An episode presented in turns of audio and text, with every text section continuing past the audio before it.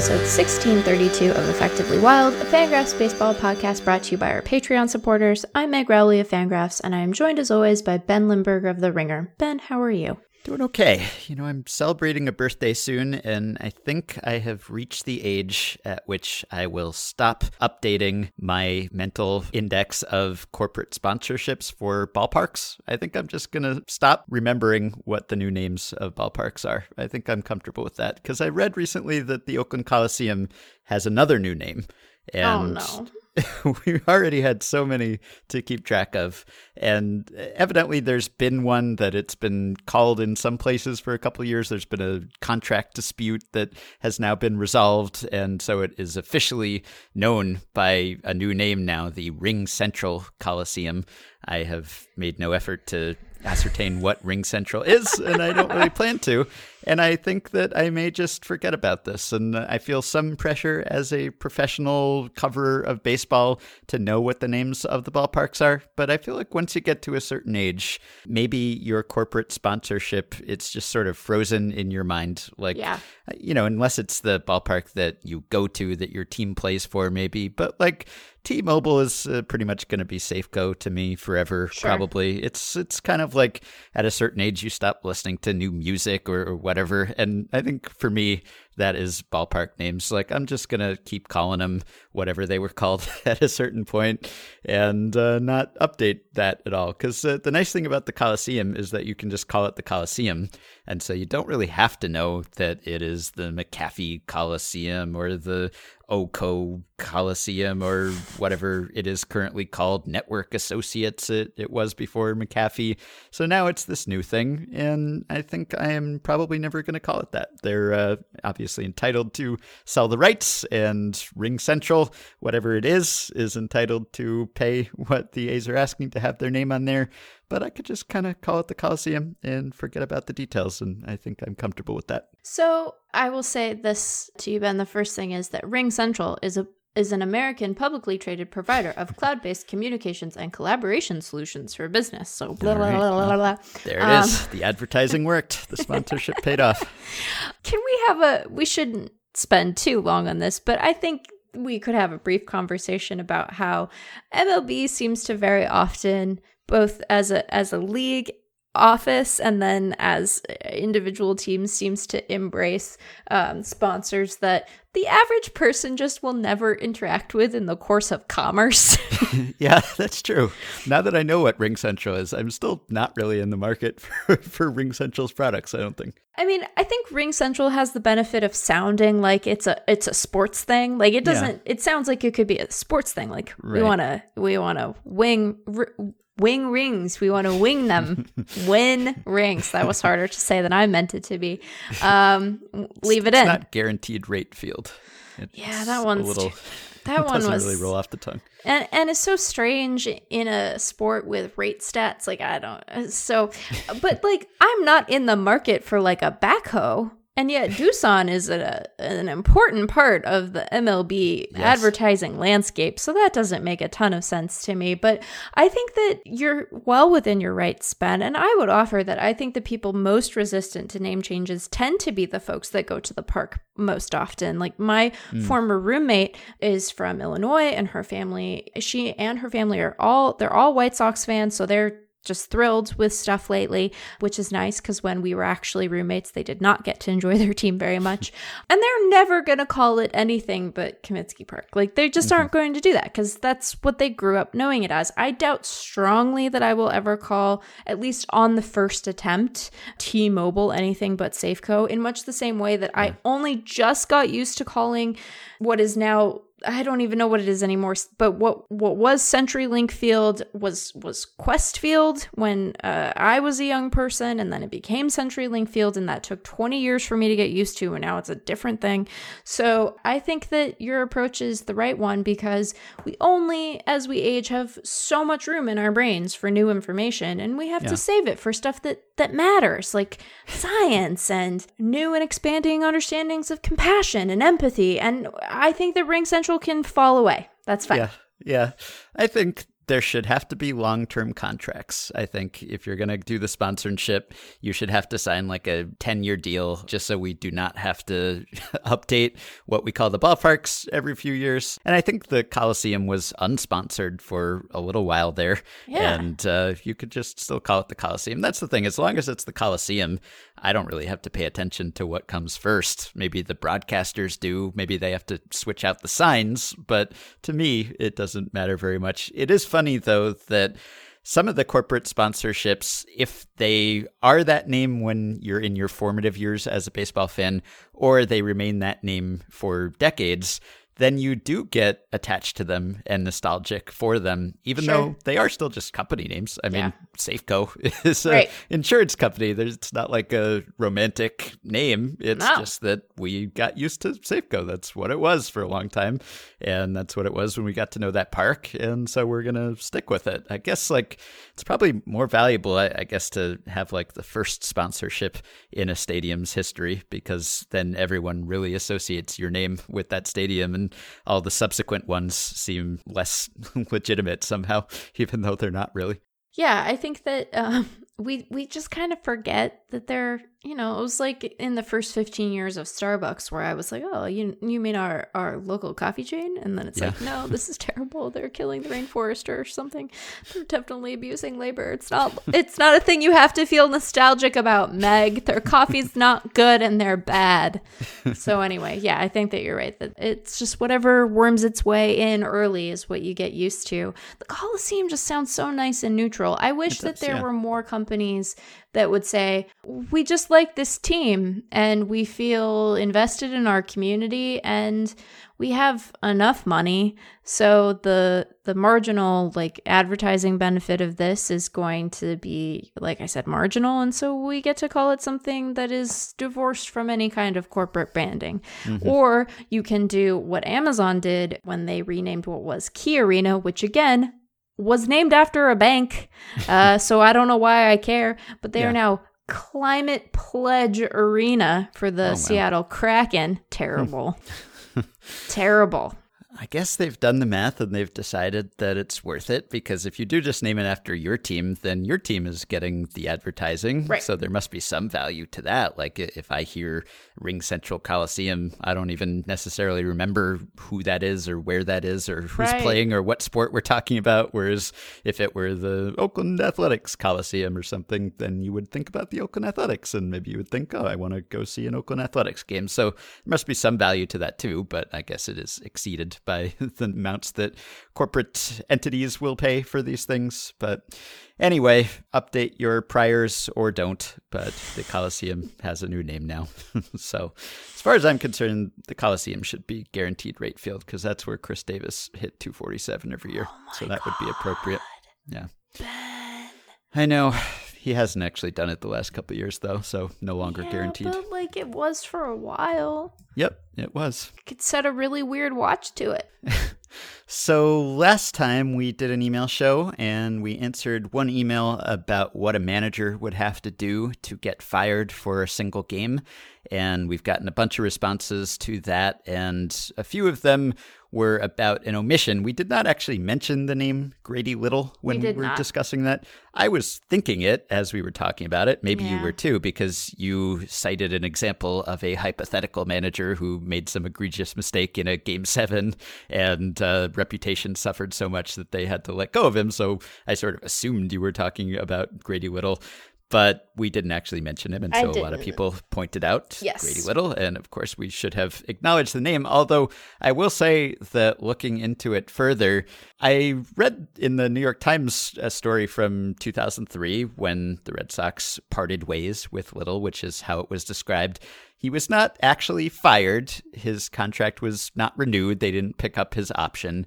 And they insisted that it was not because he left Pedro Martinez in so long.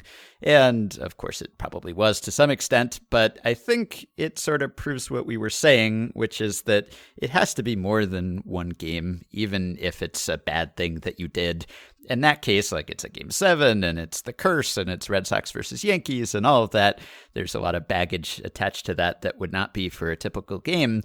But even so, they, I'll just quote from the Times article here In a news conference filled with praise for Little's managerial skills, team officials strenuously denied that the decision to let Little go was directly related to his ill fated choice not to remove a tiring Pedro Martinez in the eighth inning of Game 7 as the Yankees rallied.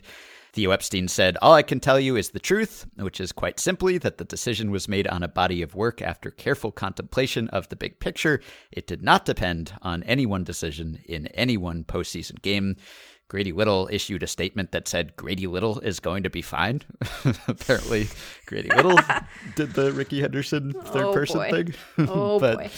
But it sounds like from reading the background in this article that it was more of a philosophical thing. Like this was obviously the beginning of the Red Sox sort of embracing sabermetrics and John Henry and Theo, and Grady was more of a go with your gut guy. And so maybe this was emblematic of that disconnect but it was not as if this was the first sign of trouble or, or the only disagreement they had ever had. So I think they acknowledge in this article, Larry Lucchino said that, well, if he had won that game or if they had won the World Series, it would have been difficult or impossible to let him go.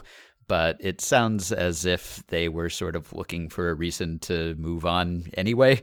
Right. Lucchino said, This is not going to be a stat geek organization. But he also said this ownership group prefers an increased reliance on thorough and more comprehensive analysis and preparation so that the manager's decisions are more synchronous with our player acquisition and development decisions, which is technically English, I guess. We seek one unified organizational philosophy. Lucchino said we did assure him that this decision was not made based on a single decision in a single game. Then he said, Let me make one thing perfectly clear. The next manager of the Boston Red Sox will have a lot of Grady Little in him. And Little, of course, uh, got a job with the Dodgers a few years down the road. So it was not as if this disqualified him for consideration for a managerial job forever. But that's sort of what we were saying. Like, even if you make one egregious decision, that could always be something that you talk about and you learn from and you change. So if that's it, then probably it was building to that. Maybe you were looking for a reason to let go of the guy, and this was just a, an excuse, a, a good reason. And some people who know more about soccer than we do wrote in to say that that was probably what was going on with Yeah. the situation with Lucien Favre that we talked about that prompted that email that, yeah, there was uh, one game that didn't go his way, but it was more of a, a bad fit, culturally speaking, that led to that decision. Yeah, I think that you are right to say, if only because we should have anticipated Yes. the very, very thoroughgoing um, memories of our of our listeners. We should have anticipated that and, and mentioned little explicitly. But I I think that generally, if you look at a series of events in a manager's career, and you are going to, or really anyone in an organization, and barring something criminal or particularly egregious and we don't have to rehash all the things that we ran through on that episode if if one event is going to be sufficient to get that person fired you were probably looking for a reason to part ways with them. And so there are definitely times and unless i think in the baseball context than in other aspects of professional life but i think that you kind of have to be on the hunt for it. And if that's the case you're you probably have some amount of discord with that individual to begin with so yeah Yeah, we did get a couple suggestions that I don't think we really touched on because a lot of our answers were things that would get you fired from any job, basically, like behaving inappropriately for a manager, but also just generally in the workplace. But a couple responses we did get from a listener named Ben. When I heard it, I immediately thought of the Patrick Roy situation in Montreal. Patrick Roy is one of the candidates for best hockey goalie of all time. He played for Montreal, and during a particularly bad game, the manager left him in to give up nine goals instead of pulling him for another goalie. He took offense and told the owner it was his last game for the team. In this case, the player got traded and ended up being a star somewhere else, but I think the baseball equivalent was if your staff ace came out and didn't have it one day, and the manager left him in for 27 runs against and 120 pitches to teach a lesson, this would presumably anger the pitcher and maybe even result in injury. If the pitcher was important to the franchise and said the manager needed to go, I could definitely see this resulting in a one day firing. So we did talk about a situation where a manager just overworked a pitcher Yeah. in a dangerous way, but this is sort of a, a, variant on that, where maybe if you have some star who's the face of the franchise and feels disrespected because he was embarrassed in some way in a game, maybe that player could speak up and say, I don't like this guy anymore. He showed me up, and then you lose the clubhouse and he has to go if you have to choose between your star player and the manager. So that's one scenario that I could imagine. And sure. then also got a response from George, who said betting on baseball or trying to throw a game oh, would be a yeah. fireable offense easily, which uh, I think is pretty clear. That's not just a fireable offense, that's just a, a banning from baseball offense that yeah. we didn't touch on, but certainly is true. Yeah, I think that there there is a whole list of really awful things, both um, related to baseball and and away from the game, that a person could do to result in their firing. But it's harder to think of things in sort of the normal course of business mm-hmm. that would be sufficient in isolation to result in it. But yeah, like if you're found to be throwing games, I'm pretty sure you're going to get banned from baseball for that. yeah, right. We're pretty we're pretty stodgy about that.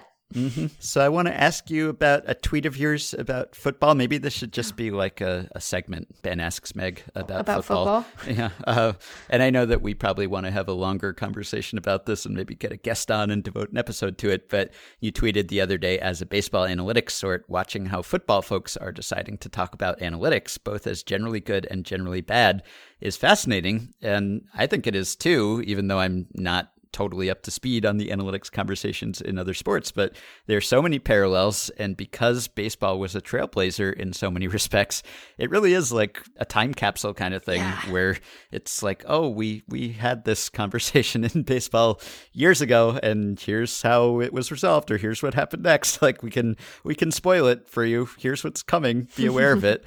And sometimes people are not in other sports. It's one of the reasons why I wanted to do the multi-sport sabermetrics exchange series that I did last year around this time, where I had other analytics people on from different sports to talk about their analytics movements and how they relate to baseball.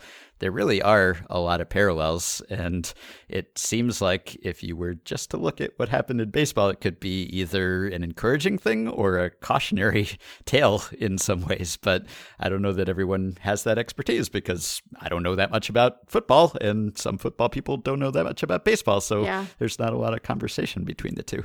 I meant a couple of different things by that. In in the moment I was actually most struck by you know, I think that we would all admit, and I I get to uh, admit to thinking these things, even though I didn't commit them to the internet the way that some of our colleagues did. But I, I think there are a fair number of folks who were sort of early adopters of analytics and were online early who look back on their tone uh, mm-hmm. during that time and and maybe would do it differently if they had it to do again because they were on the outside and they were snarky in response to that outsider status and I I still see some of that getting replicated in the football discourse and then there's the same sort of backward dig in your heels those nerds don't look at tape mm-hmm.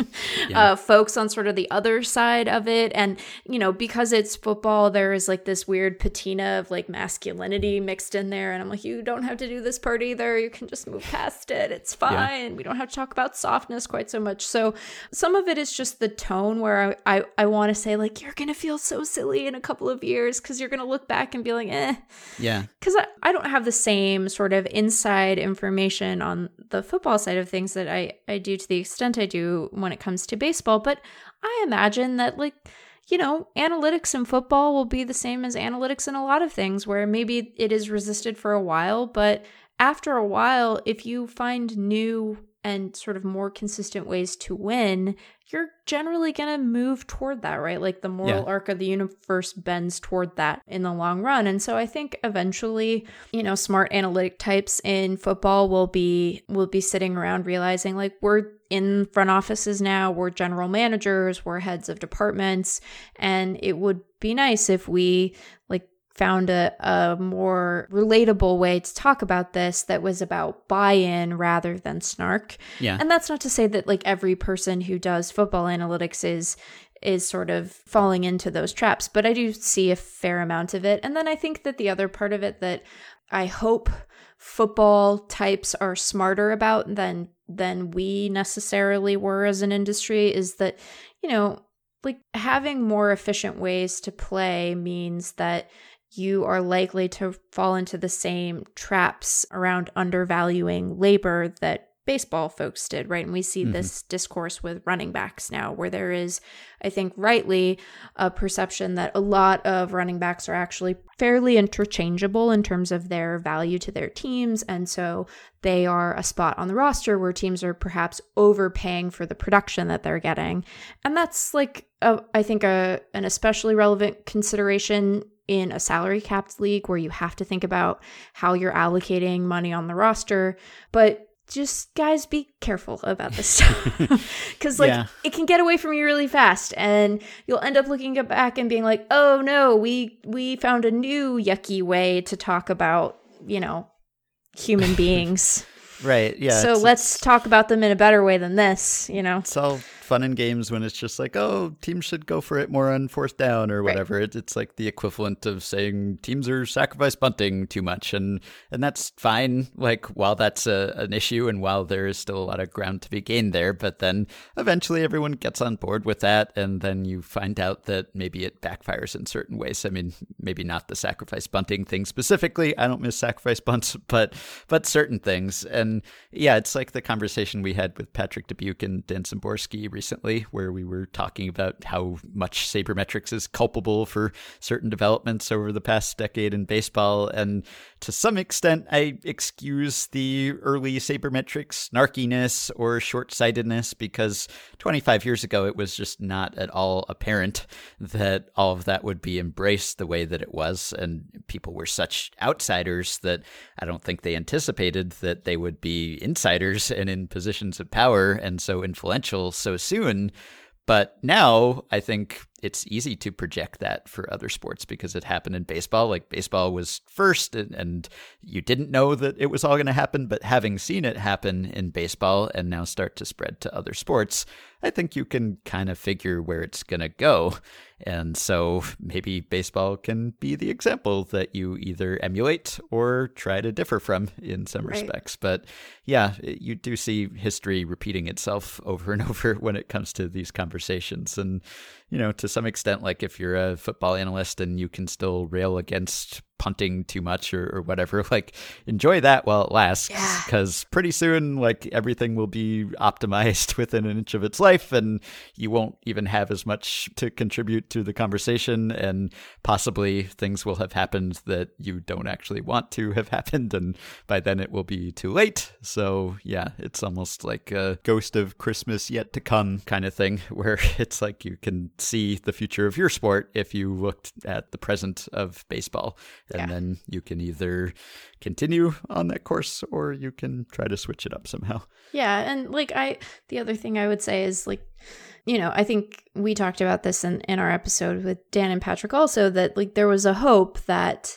a move toward analytics because you were moving away from people who necessarily had to have played the game would put you in a position where you would just by virtue of that fact end up sort of accidentally with a more diverse front mm-hmm. office core mm-hmm. and we have seen that that doesn't happen it turns out that like you you need to be purposeful in these things and so i don't know the extent to which that dynamic is replicating itself in football. But I just think that there's always an opportunity to be sort of more purposeful and thoughtful in our hiring. So that's the other thing that I would say that has not been part of the discourse just yet, but mm-hmm. we can we can short circuit it in advance. Well, that is a perfect segue to the last thing I wanted to bring up before we get to an interview. So, Sam Fuld was hired as the new GM of the Phillies, and sort of like Chris Young's hiring as the GM of the Rangers a couple weeks ago, which we talked about at the time, this was sort of a surprise. I don't think Fuld had been mentioned often that I had seen in conversations about who would be the Phillies GM. Of course, he is not jumping from another organization. Young was coming from MLB. Fuld was already with the Phillies, but he was not in a capacity that you necessarily thought he would jump right to GM, and he did. And this is fascinating to me because it seems like we are trending back toward players, former players, getting hired for these positions, but only certain sorts of former players. Yeah. So this is something that I wrote about in the MVP machine, and I talked to Fuld for that book, and and the same goes for other analytically minded, recently retired players who have also ascended in front offices this offseason, like Craig Breslow, who got promoted to assistant GM with the Cubs, or John Baker, who went from the Cubs to take over as the farm director for the Pirates. Like there is this breed of player who was kind of the conduit, as we called them in the book, these people who would kind of be the go betweens between the front office and the field because they were former players, they had been in that world, they know how to speak fluent front office as well as have the credibility that comes with having been a big leaguer and having walked in players' shoes and, and seen the game from that perspective too. It's like Breslow mentioned in this interview Sahadev Sharma just did with him for The Athletic I think we're at a time in this industry where there is value placed on the combination of playing experience and the mentality that embraces progressive and modern trends, technology, and data. And I've kind of gravitated toward some of these guys over the years for interviews and articles and, and the book and all of that because it was kind of cool to have a former player who was into all of the analytics and sabermetrics stuff. And now those guys are getting these jobs, which I think is good in some respects because the former player GM or high ranking person in a front office was really all but extinct. I mean, in the 70s and 80s, it was very common to have former players become GMs, like our guest last week, Eddie Robinson. Here's what I wrote in the MVP machine. According to data provided by Baseball Prospectus writer Dustin Palmateer, 44.1% of GMs hired in the 1980s were former MLB players. Among GMs hired in the 2010s, only two Dave Stewart and Jerry Dipoto have been big leaguers. The percentage of new GMs who were once minor leaguers has fallen from 67.6% in the 80s to 20.6% in the 2010s. So again, two former big leaguers hired as GMs in the last decade, and one of those was an old school guy who had been an agent, Dave Stewart, who didn't last long. And now here we are in the first year of the new decade, and we've already equaled that total of two. So prior to the hirings of Young and Fuld, it was just Jerry Dipoto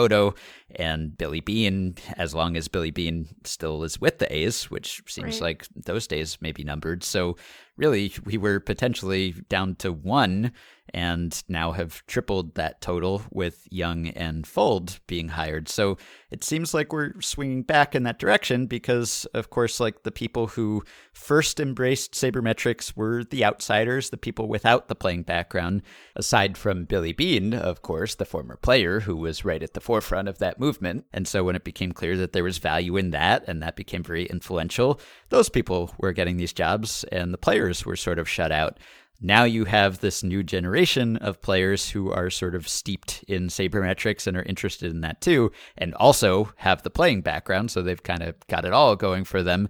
And now they're working their way back into these top positions. It's like Dipoto told me for the book, quoting again here Dipoto says that in contrast to a previous generation of players that was left behind by baseball's statistical revolution, Today's players are learning as they go, and as a result, I think you're going to see some players start to matriculate back toward front office or player acquisition type roles like they did 25, 35 years ago. So now you have the player getting hired to be the new school stat savvy complement to a non player executive who's known to be a little bit more old school. Dombrowski said it himself, quote, he's a good complement to myself. It's a situation where I am by no means averse to the analytical approach and anything that can make us better, but I think Sam is much more intelligent in those areas than I am. But of course, it is still white Ivy Leaguers, basically, who are getting these jobs because. Oh, come now, Ben. Sam went to Stanford. It's totally yes, different. that is true. Not uh, technically Ivy Leaguers, but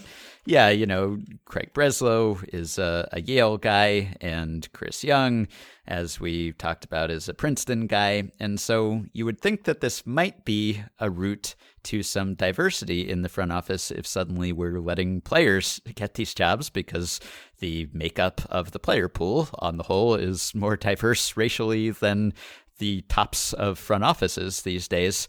But if it's just going to be a very limited subset of those players with the resumes that kind of match, you know, the types who have been getting these GM jobs for a while, then we might see more players in the job, but we're not going to see much more diversity in other aspects. Although I will note that the Phillies also promoted another former player, Jorge Velandia, who is from Venezuela, to assistant GM. He's been the special assistant to the GM for some time, and he's a little older than Fuld, but he has reportedly familiarized himself more with the sabermetric side over the past several years. He's actually the first Venezuelan person ever to be an assistant GM in MLB, according to The Athletic. And I'll quote one last time from the book here almost 40% of GMs hired in the 2010s have been Ivy Leaguers. From the 70s to the 90s, that rate never rose above 3%. Although it's a sign of progress that non players are no longer excluded from the team running ranks, front offices have swung so far in the other direction that they've merely traded one type of homogeneity for another, morphing into a slightly younger and far nerdier brand of old boys club.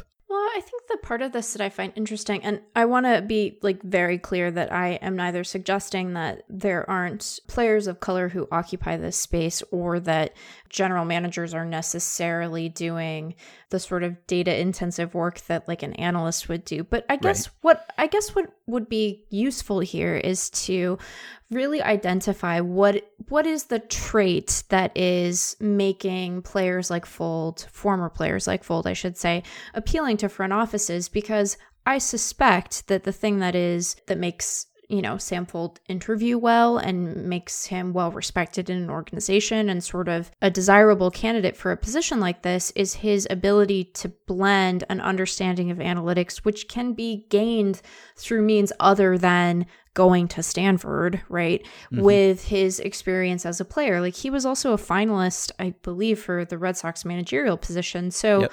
I think that there is you know, if this is a desirable skill set, and I can appreciate how it would be, right? Because it suggests that you are sort of fluent in two languages and potentially know how to translate between them in a way that is useful, right? Where you are able to connect to and understand the workings of your front office and what they are doing to try to, you know, put your position, your team in a better position to win, and then talk about those things in a way that is going to inspire buy in from your players, well, that seems to be a more useful understanding of the skill set, if only because it is more broadly applicable, right? Because then you're looking at a player pool that includes a whole bunch of folks who probably looked to analytics to help them solve a problem or right. refine their skill set or you know stay in the game longer and then it's about the actual skill rather than the the particulars of the resume. And mm-hmm. again, I don't mean to say that there aren't players of color who don't have august educational backgrounds,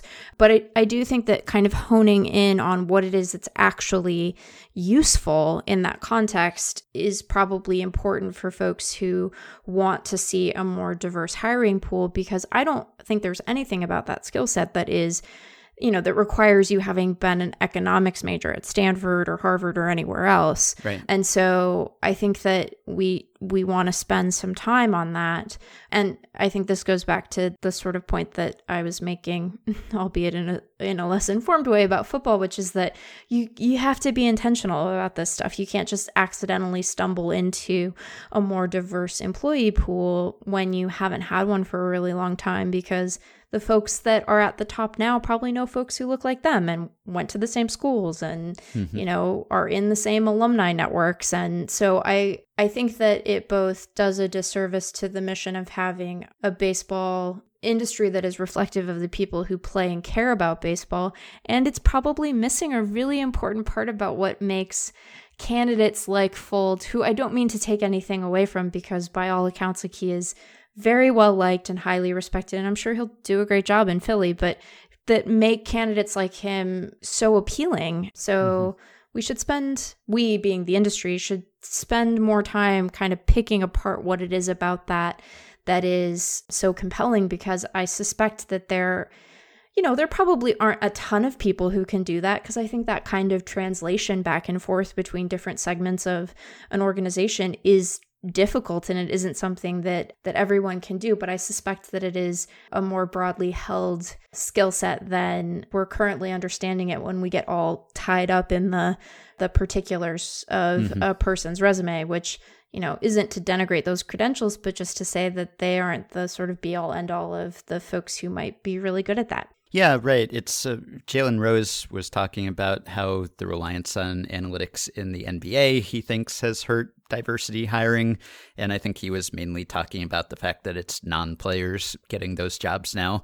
Yeah. In baseball, I mean, we're talking about well, maybe it will be players more often, and so hopefully it, it doesn't just have to be white players as it is in these cases. Now, I don't know if there are certain factors that are contributing toward making more white players who kind of fit this mold that Fuld and, and Young and Baker and Breslow are in, you know, whether it's a socioeconomic thing, you know, you, you come up in a certain place in a certain way, and maybe you are better able to afford coaching with all kinds of technology and like the leading player development tactics. And so you get exposed to that at an early age. Or maybe if you're working with people in the front office and, and you're introduced to sabermetrics that way as a player, well, if all the people in the front office are white, then who knows? Maybe they are more likely to talk to the white players or, yeah. or share those insights with them. It's like, uh, Jackie Bradley, right, who was tweeting about how no one has ever talked to him about defensive metrics or how to be better at that. And of course, he's already really good at that, and maybe he doesn't need the help, but you could imagine how that would be an issue at times in certain places, or maybe it's just sort of, you know, the history of sabermetrics a lot of white dudes. So that could have something to do with, you know, whether it is something that is valued more or less in your culture, whether you see examples of people who look like you who have been interested in that or have made inroads into that field. So all of those things could potentially be contributing to that. And I hope that this will be something that more and more people are exposed to and that it will be a broader segment of, of the player population that would be interested in jobs like this and, and hired for jobs like this. But it is interesting. I, I, think that things are swinging back this way, but yeah. it would be nice if they swung a little more even in that direction just to broaden the people who are getting these jobs. Yeah, I think that every time we see a demographic shift like this, even if it's small, it's an opportunity for us to hopefully get in early to mold how that shift ends up manifesting once it becomes something that other teams start doing. And as you pointed out, the Phillies are not the, the first organization to do something like this, but I think that we want to get in on the ground floor before the copycats come in so that when they're making copies the copies look different this is not like a perfect way of describing this. I can already see where it's fallen down ben but i think you get what i'm trying to say. Like this is the time to mold it so that it looks like something that better resembles the front offices we hope to see so that it doesn't become just another manifestation of the of the same trend but with someone who's worn cleats before. So yeah right. And there was a usa today article about this last week that noted that there were eight president of baseball operations or GM jobs filled this winter. It's now up to nine with Fuld's hiring, and only one of those positions was filled by a non white man. That's, of course, the Marlins GM job that Kim Ng got, although Kim Ng, of course, replaced Michael Hill, who has not been rehired elsewhere. Michael Hill, Harvard guy, by the way. So Ken Williams with the White Sox is now the only black person in charge of baseball operations for an MLB team. And of course, on a percentage basis, there are fewer and fewer black players in MLB now. So even if more players start to get promoted into these roles, there won't be as many black players around to begin with. And just another point, sort of separate from the diversity issue, it is interesting. Like it does tell you how the GM role has changed because. Yeah there's been so much title inflation in front offices, you give someone a better title to stop them going to another team, which could be the case with the Phillies here too. They probably promoted Fuld in part because they were worried about losing him. And so the GM is often not the top ranking person in the baseball operations department, is not the decision maker. And so someone like Fuld or Young getting hired to be a GM is sort of out of step, at least with recent history, because right. they are just recently removed from the game. They don't have a ton of front office experience. Young had zero front office experience, you know, with a team. He was with the league office for a couple of years. And Fuld has been, for the past few years, the director of integrative baseball performance for the Phillies, which is one of these hybrid conduit type roles. So he's been exposed to that at least, but probably hasn't been directly involved in like the minutia of front office operations that, say, a baseball operations director or an assistant GM would. Last year, he was running their new small sports science department, and yet he has sort of leapfrogged the interim GM, Ned Rice, who was Matt Klentak's right hand man. And I think it's both illustrative of the difference in the the role that a GM can have these days, and it can be kind of confusing because a lot of top ranking baseball executives do still go by GM. You know, Brian Cashman is a GM, but in other places that can mean something completely different. So now, if you have a Jon Daniels in Texas or Dave Dombrowski in Philly, you can bring on an inexperienced GM and sort of groom that person in that role, which in the past you would not have wanted that to be a place to do your learning and experience your growing pains, although, of course, it was for some people, including Daniels, who got the job very young. But I think that's a change. And also, in Fuld's case, I remember talking to him for the book, and he said that, like, from one day to the next, he didn't really know whether he was a front office person or a coach, essentially. Like, right. he was sort of figuring that out as he went on. And some days his job would mirror one of those things, and other days it would be more like the other. And clearly, he was in the running for prestigious jobs in both of those tracks. Like, he was a highly desired manager candidate he turned down a lot of interview requests, but as you mentioned, he was a finalist for that Red Sox job and did interview for it. So he was kind of keeping his options open and seemingly could have gone in either direction. And he chose to go in this direction, skip the managing and just go straight to general managing. Yeah, it's a really interesting trajectory. Again, I think that the the fact that he was appealing for both of those roles should tell us something about what makes a good baseball sort yeah. in a leadership position and what between them is compatible, which might also tell us something about, say, how we could improve or how organizations could improve the relationship between on field staff and the front office. But um, yeah, it's a. I wonder. I mean, I'm sure that he is thrilled to be the the GM of the Phillies. Don't get me wrong, but I wonder if, like, in his heart of hearts, if he would ever tell us, like, which which thing would he prefer to do? Because in, right. in one instance he's he's sitting at a remove from the field at least somewhat, and in the other he's like in uniform every day. So I just yeah. would be curious what he he would have preferred if he had gotten his druthers. But yeah, it's yeah. a he should he should walk into the front office every day in in a suit, but also cleats. No, because oh, yeah. listen, Ben, you have to dress for the role you have, but also the role you want. And he probably is on a different trajectory now, but he wants to pay homage to his roots, so he should mm-hmm. also wear cleats. Yeah, I caught a snippet of an interview with him earlier on MLB Network where he was saying this is something he's been interested in for a long time, even when he was a player.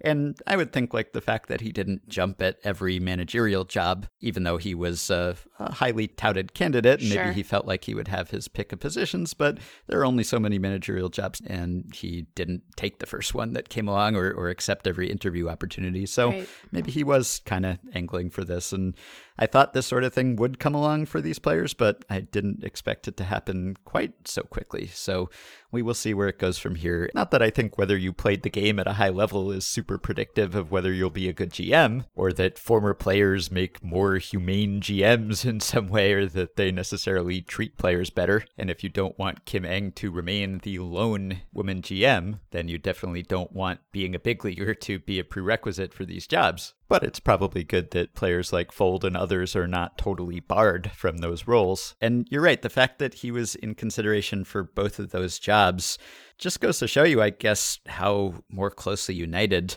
the managerial job and the front office are than they were in the past. Because, yeah. yeah. that's partly a product of just his hybrid background and the fact that he was a player and he's also interested and well versed in all of these analytics things. But also, like, there's just not a lot of separation between those jobs anymore. And to bring it full circle back to Grady Little, maybe at that time, that sort of thing was actually more acceptable just because, like, well, A, there wasn't this awareness of the times through the order effect. And I did write a couple years ago a revisiting the Grady Little decision in light of those things article for The Ringer. But beyond that, the manager and the GM and the front office weren't always expected to be on the same page and didn't always like do the game planning together. Right. Whereas now they do. And so if you had a Grady Little situation now, and now it's more likely to be the opposite situation where it's the, the Kevin Cash, right? The, right. the the hook is arguably too quick, although right. I wasn't convinced that it was, but you know, a lot of people thought it was. I think that's more likely to be the really divisive decision now. But even when that happens, well, it's kind of a joint decision. It's like a game plan that everyone came up with collectively, and the manager is just sort of executing that blueprint. And that's what people criticized Cash for that, like, they had this plan and they didn't deviate from it, even though Snell was pitching so well. And we talked about all of the counter arguments to that at the time. But the point is, like, if you make a, a decision with a pitcher in a game, probably you're not going to get roasted for that because it's probably something that you developed in concert with everyone else. So you're all almost equally culpable, even if the manager is still the face of it. That said, like if you do come up with that game plan together and then deviate from it totally, then I guess maybe that would be more likely to be something that you'd be let go for because it's like we talked about this. Like right. you had one job, like execute the thing that we came up with together. So if you left this guy in too long, then it really is your fault, and it's like even more egregious from the front office's perspective. Yeah, for sure. I think that it is it is not a good it is not a good era to go rogue. Yeah. It's not a good time for for rogue behavior. Right. One last thing about Fuld that was pointed out to me by some people. He has what has to be one of the most exhaustive Wikipedia pages of anyone in baseball. I don't know if you've seen this thing, but it is voluminous. It is like 6,000 plus words and 196 citations as wow. I, look, I, look right now. It's like Carson Cistulli used to have a kind of comically long Wikipedia page. it has uh, since been reduced somewhat. I don't know if there's anyone in baseball. Like I just looked at a couple, like Billy Beane's Wikipedia page is like 2,000 words. It's like a third of Sam Fuld's page.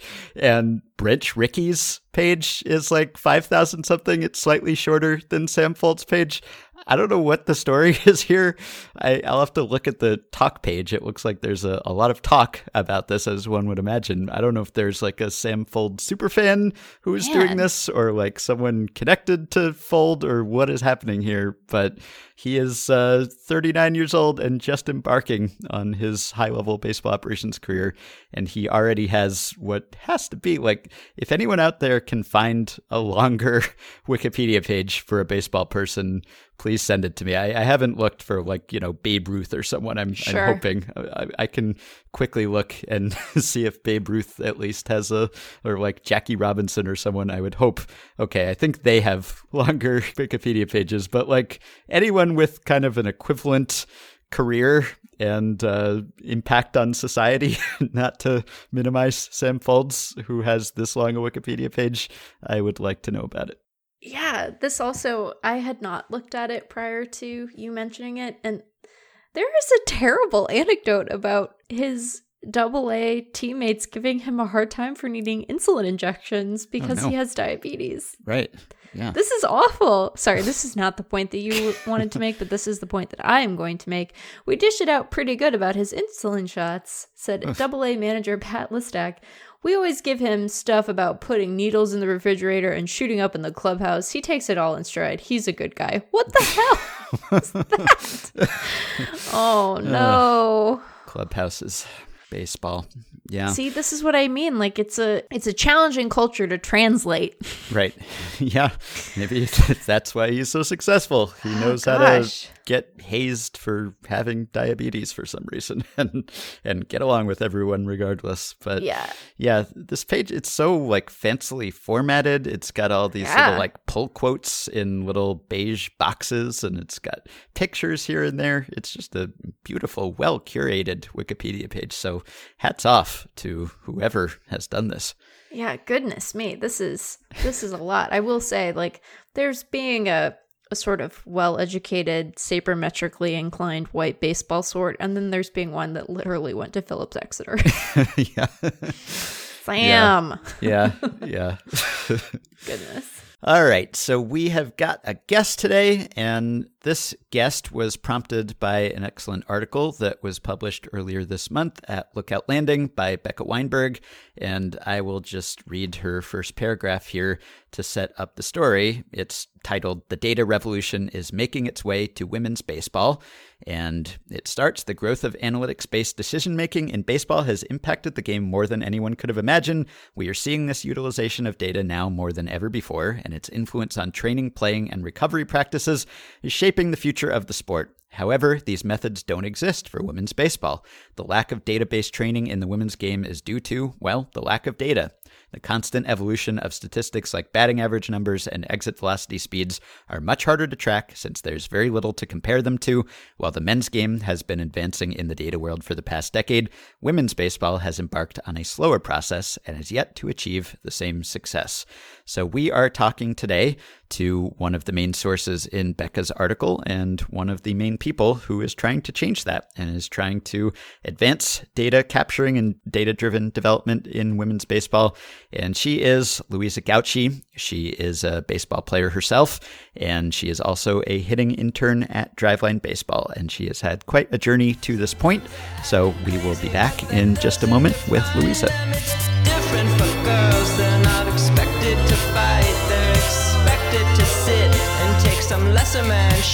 though it don't feel right.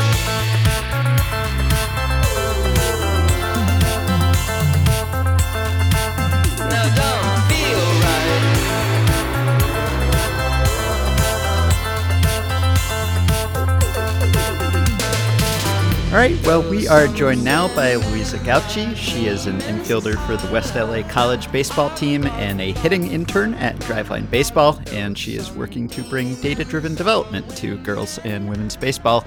Louisa, welcome to the show. Thank you so much for having me today. So, as people may have been able to pick up on there, that is not a Los Angeles accent. So, I guess we should go over your travels and your career to date. How did you get into baseball and how did you end up playing for West LA and joining Driveline? Yeah, it's a crazy, crazy story. Yeah. So, I'm from Brisbane, Australia. It's a state in Queensland. It's not a little city, but it's smaller than a lot of the other ones around. I started playing baseball because uh, of a mishap with my mum, who actually thought that baseball and softball were the same sport. So I, I actually got cut from my softball team back um, at my school. I went to an all girls school, and we only had softball. So uh, I got cut my first year, and then I was like, "What? Like, what? Why did I get cut? Like, this is so fun. I, I just really enjoy this." so I went home that night, and I was like, "Mom, mom, like, I, I really want to play softball. Like, it's really fun." And she's like, "Okay, like, yeah, we'll find you a softball team." So you know, we've been looking around. We found a softball team 15 minutes away. She found a baseball team 10 minutes away, and she was like, "Oh, okay." The one closest, obviously, like of of course, and so she signed me up for the baseball team, showed up for my first session, and then it was like, oh, I'm the I'm the only girl here, and it was like classic twelve year old mentality. I was like, oh my god, all these boys are here. This is great. so yeah, I would you know like going to an all girl school was just like crazy to see like boys, and it was like fantastic. So you know like stuck around like for the first session, but I after the first session, like the novelty kind of wore off, and it was just like I was scared all the time because again, like I was I've never played before, and I was ext- like extremely inexperienced, and yeah, I would leave every session thirty to forty minutes early because I would just make excuses to leave because again, like I was the only girl struggling to make friends, and it was just boys that were just really good at baseball. And it was like, what, like, what, what, what am I going to do? But again, like after that, like I just kept showing up. So I played that whole season. I came back for the second season and, you know, the parents were like, oh, you, you came back? And I was like, oh, was I not supposed to come back?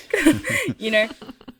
And it was, you know, like a 13 year old girl was just saying like, oh, okay. But, you know, after that, you know, I I went for every team I could. I didn't make many teams until I was 14. So 14 was like kind of like the year when I I started to actually get it. I I just got it, you know? Like you know, I just showed up for so long for the last two years, and then coaches were like, "Oh, okay, she's not quitting. She's yeah, she's she's sticking around." So, I that was when I first started traveling by myself to like different cities around Australia. I started playing in more women's tournaments. I started playing in more men's tournaments. I made better teams. We ended up winning like the state titles uh, with my boys team. That was just like when people just like started realizing like, oh, she's yeah, she's she's serious. She's gonna keep playing. And then at 16, that was when I started like traveling overseas all by myself. So I it was it's just like cra- crazy circumstance where you just meet coaches and they're like, "Oh, you have a passport? Okay, we're leaving in 2 weeks." and you know, and like that that happened to me. I was at a tournament in Melbourne and um they yeah, I was I was under a coach and I was the only outfielder on the team. And like by circumstance, one of the girls that they were gonna take to Hong Kong um for a tournament up there, she just broke her leg and she pulled out and she was the outfielder. And you know, he was just like, Louisa, like, do you wanna do you wanna come to Hong Kong? And I was like, Yeah, yes. Yeah, I do. I do want to go to Hong Kong. And he's like, Okay, like, do you have a passport? I'm like, Yes. And he's like, Okay, like, do you, are you sure? I'm like, yeah. And so I just took took three weeks off school and I went to Hong Kong. And then from there, I met a lady called Oz Sailors. She like got my contact information from that tournament. And then a couple weeks later, I get this random email from her saying, "Do you want to come to America to play summer ball?" And it was like a like this. I'm a 16 year old girl. Have never like played baseball in America. I still like scratching the surface of what baseball actually is. And then it was like, oh, you want to play summer ball? Like, it's like college. And I'm like, oh my God, college? That's sick. so, again, like, I took that time, I took five weeks off school. And then I ended up traveling to America and I played summer ball in North Carolina. And that was the time when I realized it was like, this is it. Like, this, I'm all in on this. Uh, like summer ball, college baseball, I am 100% making every decision I make from this point forward about baseball, like playing college baseball. You know, like at that time, I was going through that period of, oh, uh, I should start looking at schools for softball. So, you know, going on that trip completely just like threw the whole softball thing out the window. It was gone. It like my, my dreams of softball was like non-existent anymore. So ended up, yeah, going to America. I met some like one of my best friends, like her name's Beth. She also plays baseball. She still plays baseball now in her college team as well. And I met her on that trip. We were the only ones on that trip, like hardcore going out for it every single day. And there's still this one time I remember it was like the 5th of July. It was pouring. It was like there was a thunderstorm going on. And we were just, we we're both like, we should go to the gym and no one else wanted to go except for us two. And so we ended up just like taking uh, someone's truck in this like thunderstorm and driving down to the gym, and we just like snuck in. And you know, it was like that time where it's like, oh, she gets it.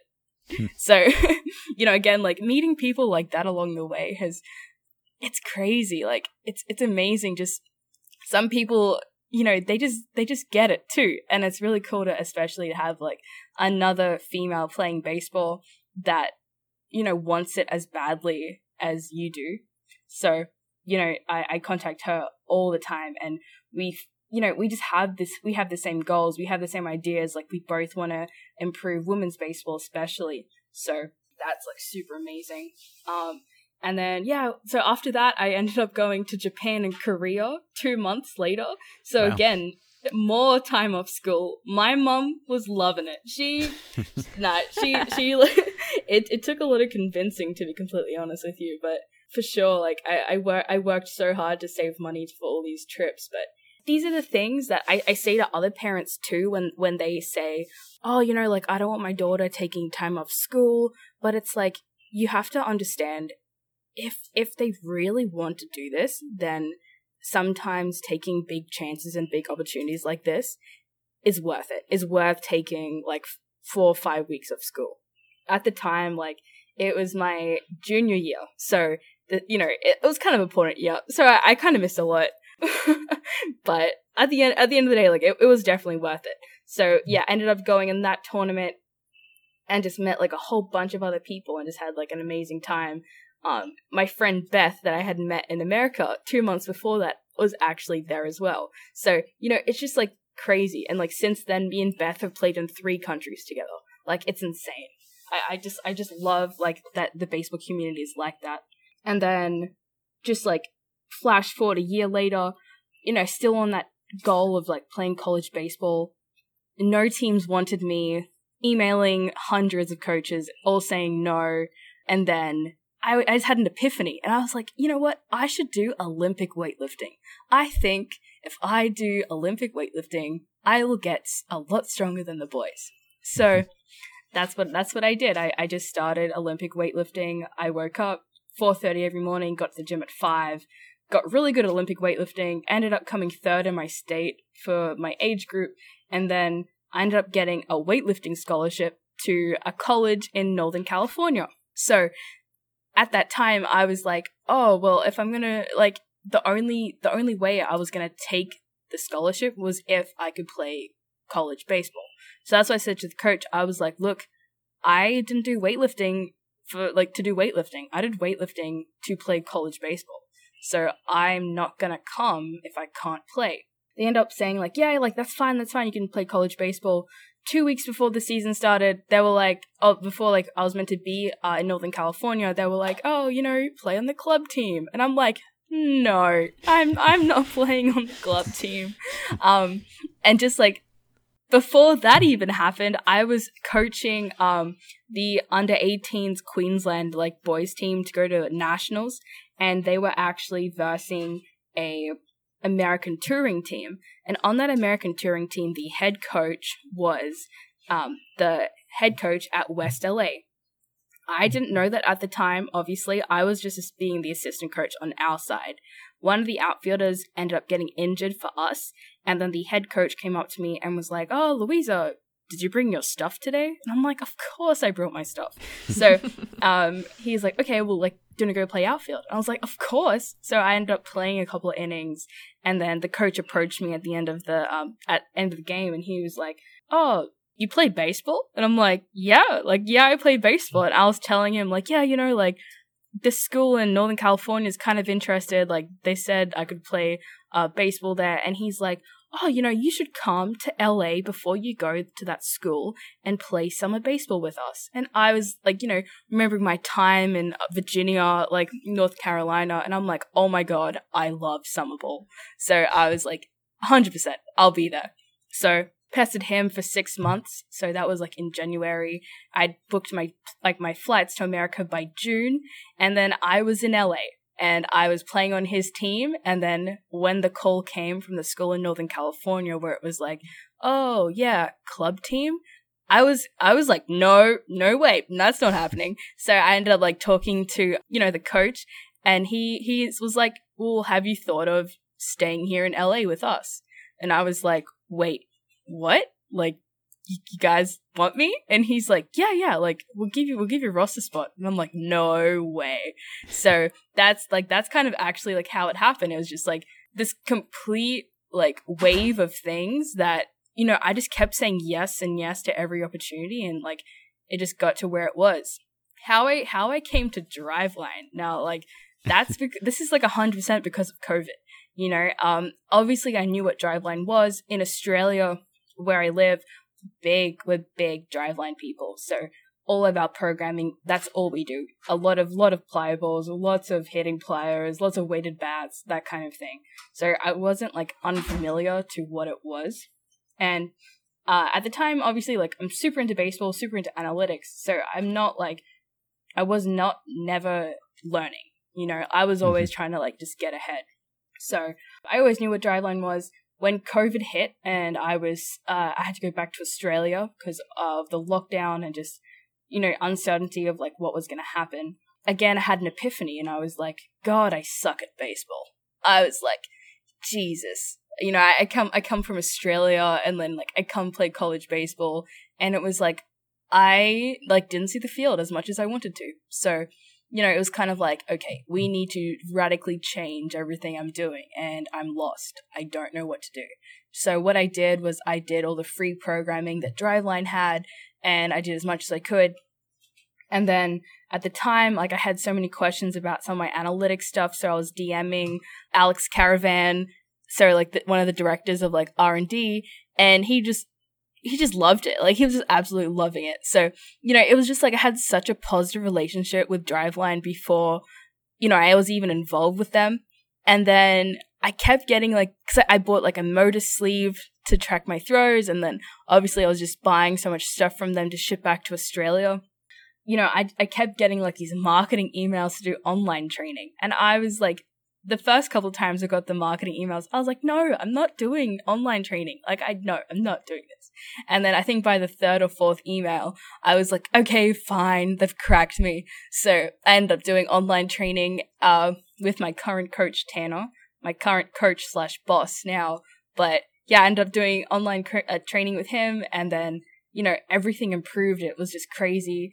I ended up going back to LA to keep training at my facility down there, and then you know obviously still training with Tanner, and then straight away like I was I was like messaging Alex, and Alex was like, oh, you know like we're looking for interns. And I'm like, oh my God, this is it. Like, I can intern. And he's like, he's like, oh, you know, like, we do want you, like, in the, like, the research side interning, but I think you'd be better as a hitting intern.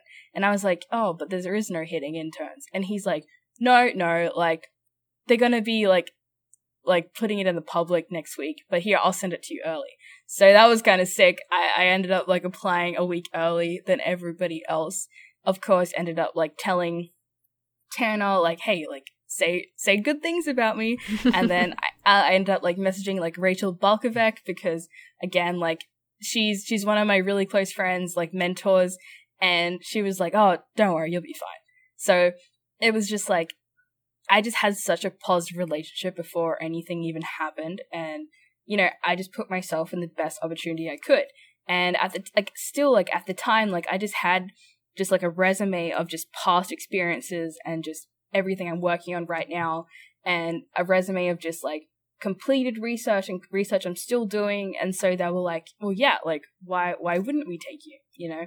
And my understanding is that when you started training with them, that was sort of the impetus for you for the project that you would end up presenting at, at SABR. Is that right? That you were sort of dissatisfied with the amount of data there was specific to female baseball players. And so that inspired you to start thinking about the scouting scale and sort of data more broadly uh, in a way that would be more directly applicable to athletes like you. Is that right? Yeah, exactly. So last year I spoke at SABR in Boston. And so that was the first time I was ever exposed to anything like that.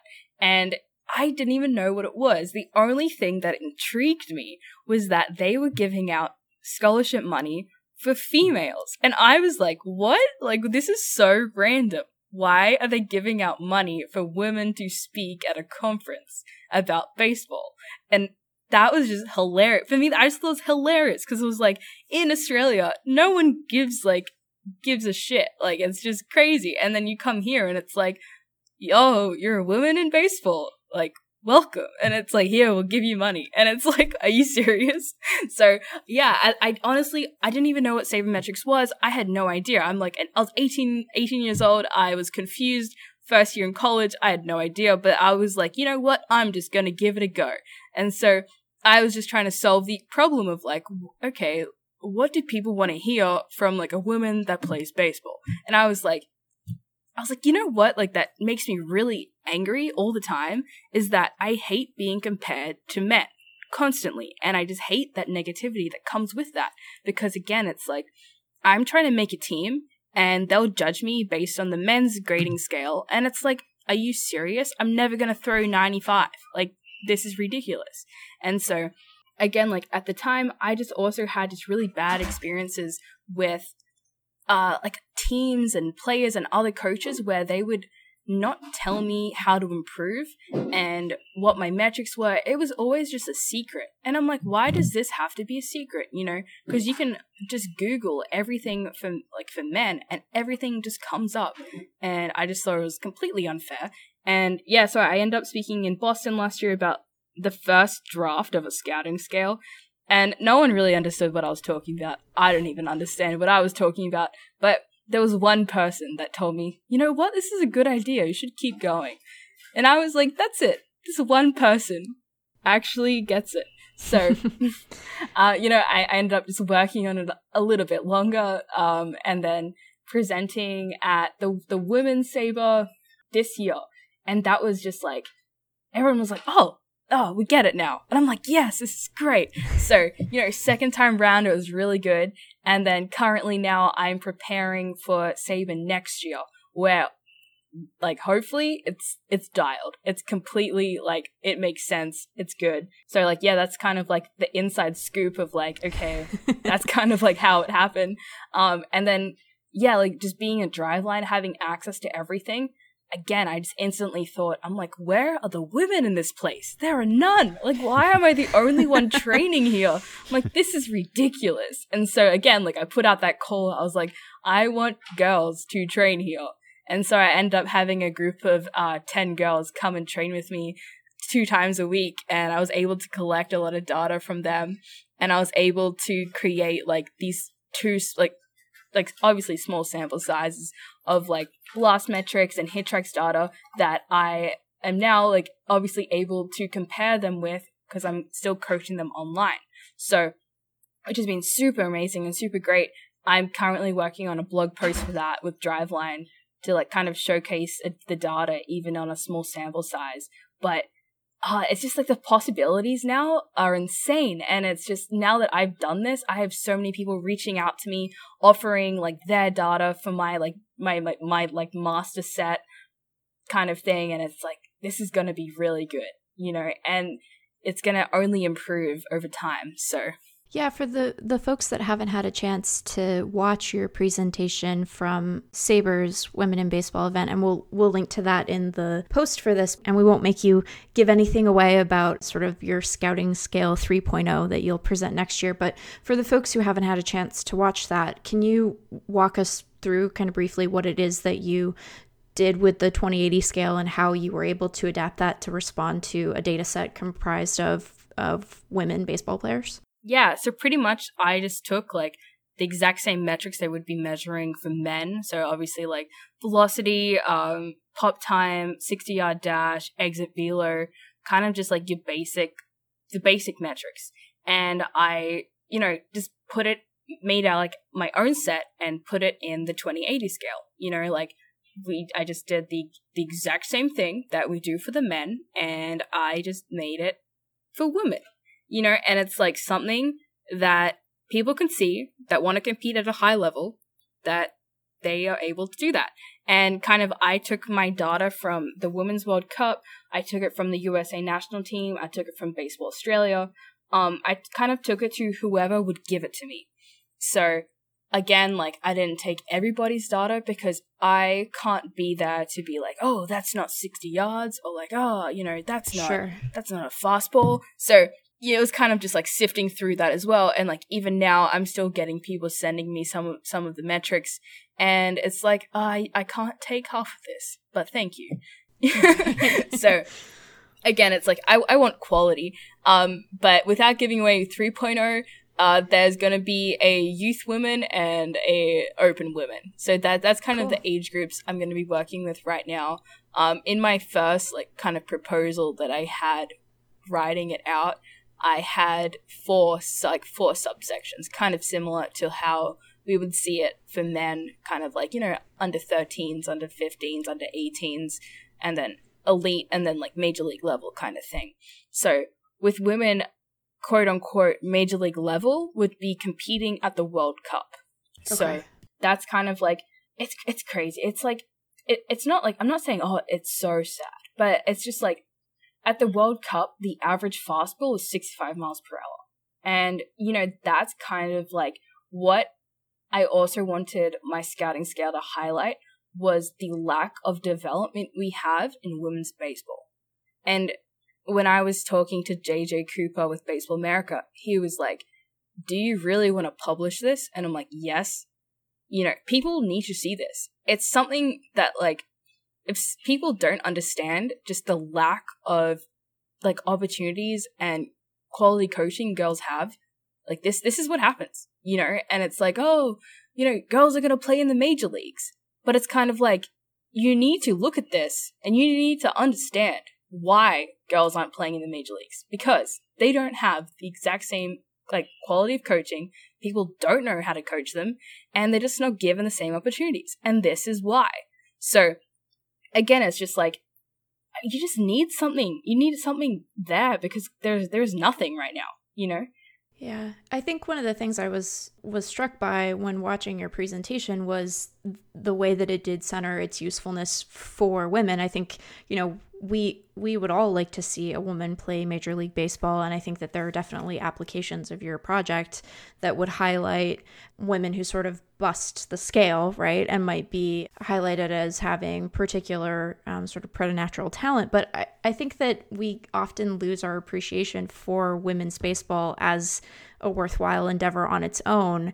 And so I wonder if you could talk a little bit about what having something like this would have meant for you as a younger player. I won't say a young player because you're still a young player, but a younger player, if you had been able to sort of gauge yourself toward a sample of your actual peers to understand sort of where your skills fell relative to other women your age. Yeah. So my confidence just compl- not like completely died, but your mental health complete struggles a lot. And like, you know, as a 14, 15, 16 year old girl, always playing with men, even at a college level right now, um, it's just like constantly you're just put down all the time because you are competing against boys like twice your size, twice as big as you, just like they're men. Like they're not boys anymore. You know, at, at 12, 13 years old, it's okay. And like that's the thing. It's like you are constantly the worst on the team. You know, as hard as you train, as hard as you try, as much as you do, you're just always like not there. And it's like you're always not as fast. You're always not going to hit the ball as hard. And you know, like you said, there's of course girls that just break through and they're just absolute animals and they can beat that and that that's what we want to see and like we want to see more people like that. But for the majority of the population and that's especially like what i'm trying to highlight you know like the majority population of girls trying to play baseball might not ever reach that.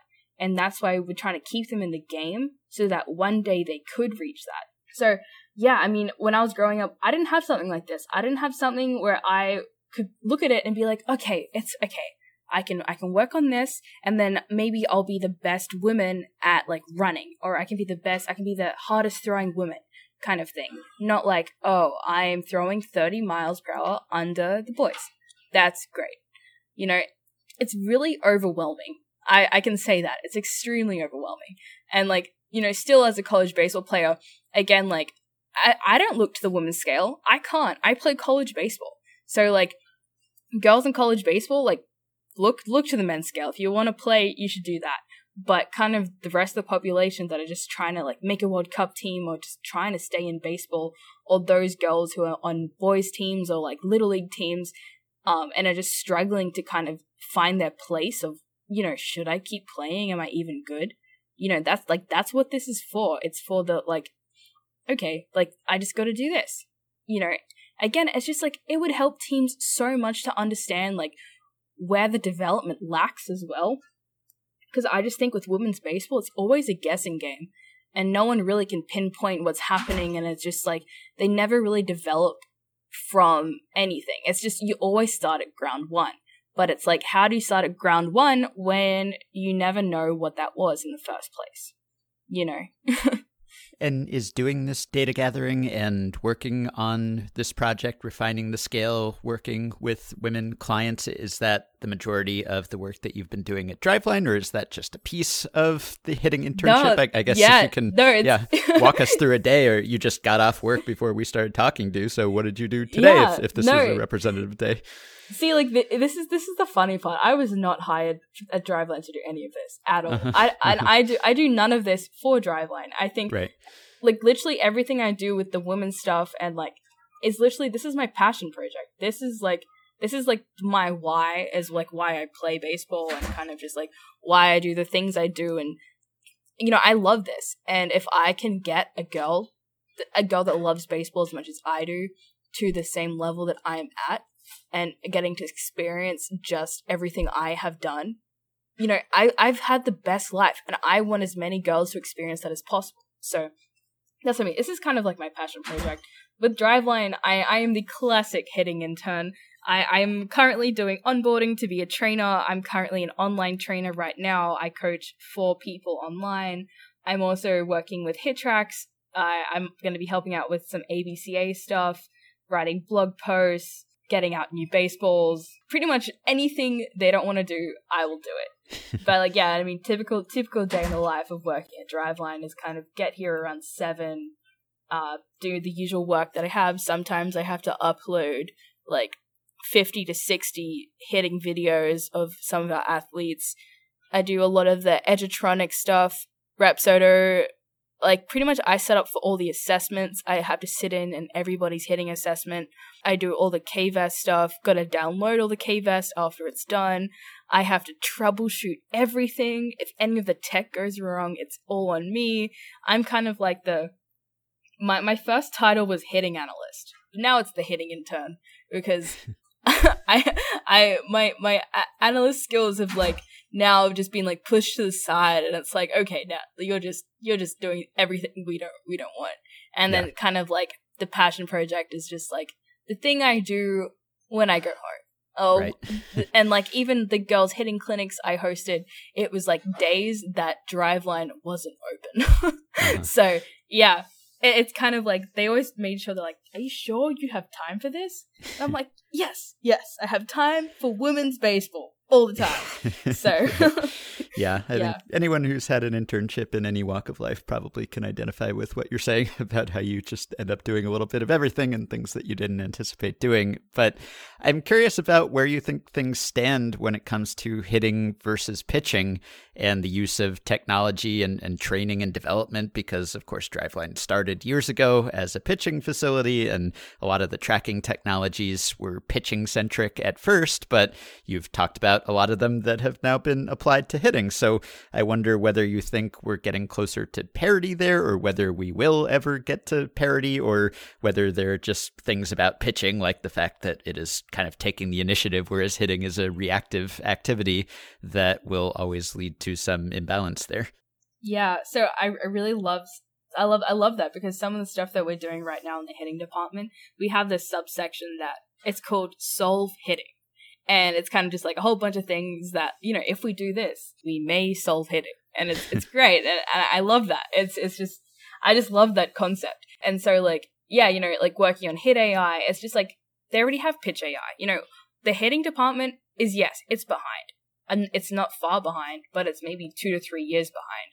A lot of the tech that we have isn't as dialed as it is for the pitching side but that's again they're just ahead you know and, you know, the department, the hitting department is a lot younger than our pitching department. So, you know, it's just like, it's a work, it's a work in progress, you know? It's, it's getting there. A, a lot of the tech is getting a lot better.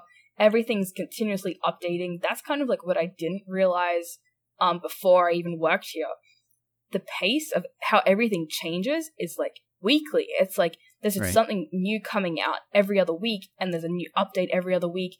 And then I also learned how technology fails you a lot of the time too. And I didn't realize that. And I, I now I, I really understand like you have to question everything because sometimes, you know, pe- sometimes people sell you things that are wrong.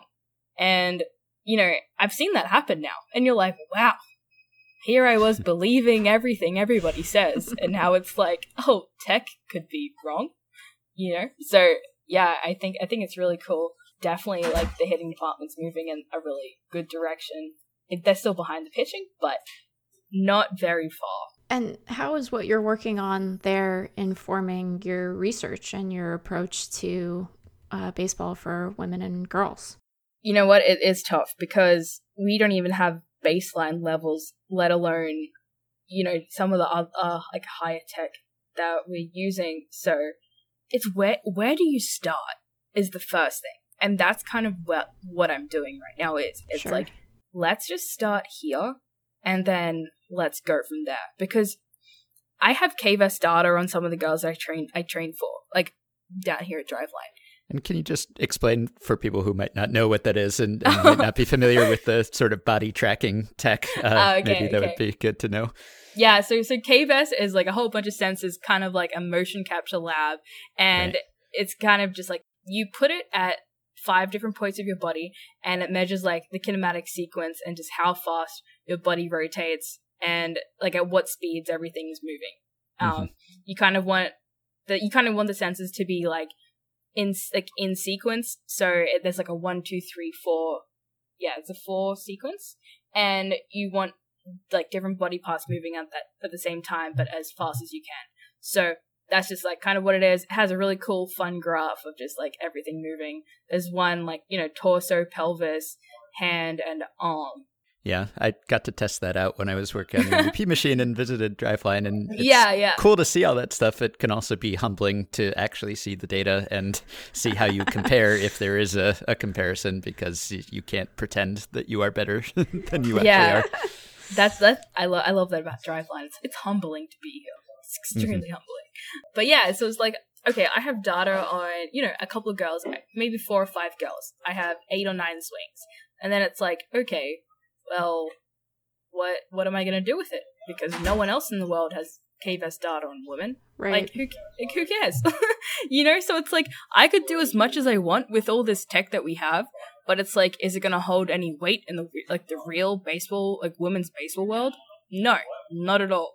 So again, it's like you just got to start somewhere, and I just think like this having a baseline scouting scale is the is a good place to start. Well, and I would imagine that, like everything else, the pandemic has made collecting that data more challenging, right? Because there are a lot of places in the world that aren't, you know, allowing amateur athletes to come together to play and you still have the you know the technology limitations or technology adoption limitations that you outlined so where do you sort of find yourself in the process and what is the the next step for you in sort of advancing that research Yeah, it, it is it is really tough because three of the biggest women's tournaments in the world were cancelled. So Right. it's like, great. Where where do I find women playing baseball right now? Luckily, Australia. luckily, luckily Australia. So uh, I've been really close in contact with them.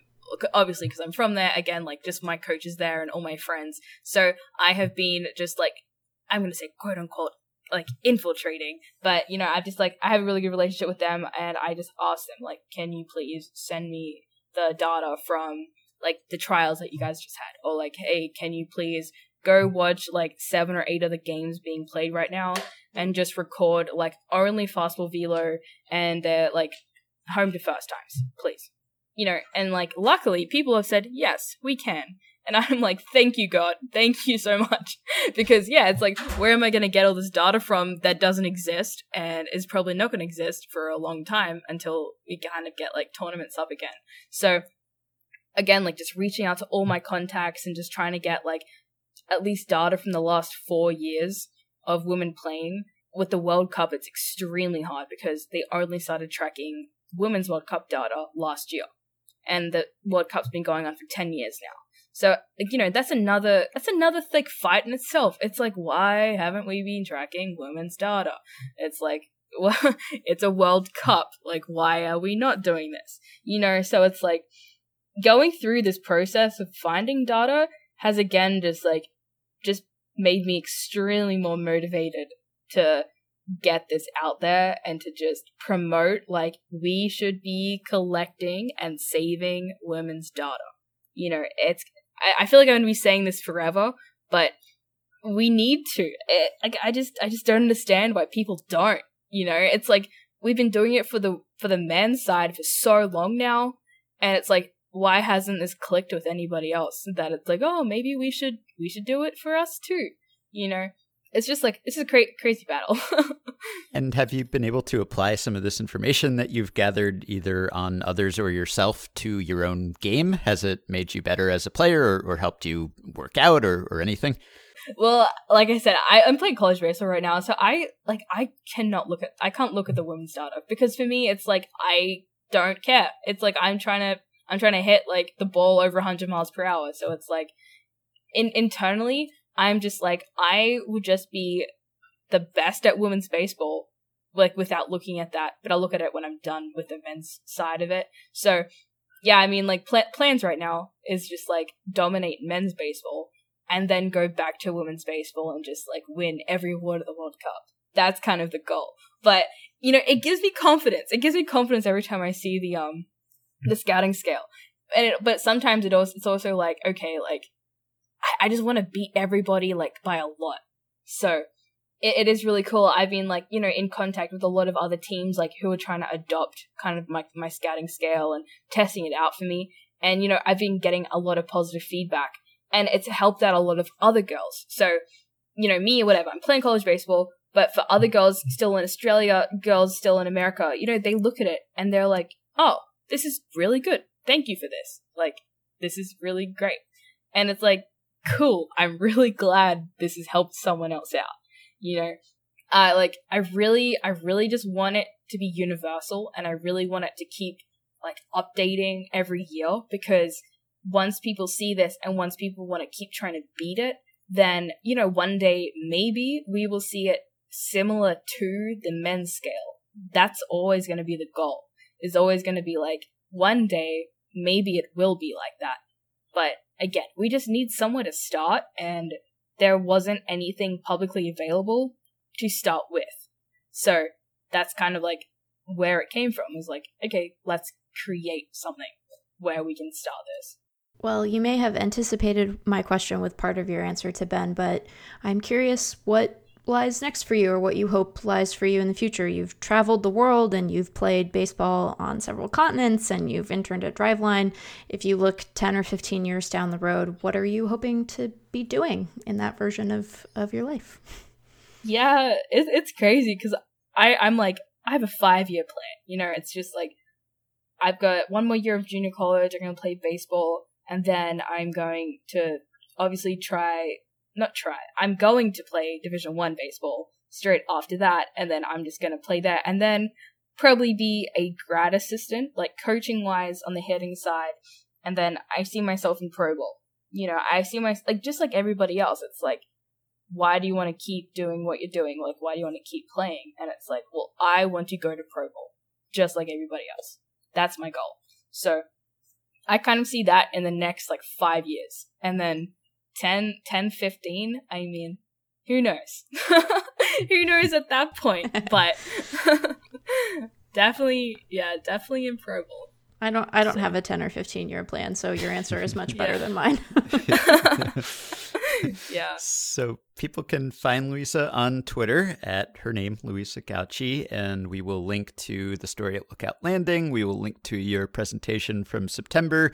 Is there anything else, any other resources, Baseball for All, things that if girls or women are listening to this, or parents who want to know more and want to help you in this effort or see what's out there, anything else that they should look up? Yeah, no, definitely. If anyone wants to help me out, everyone, if anyone else has like any data on girls or women, like definitely DM me on Twitter or Instagram or like even my email address is just my first name, last name at outlook.com.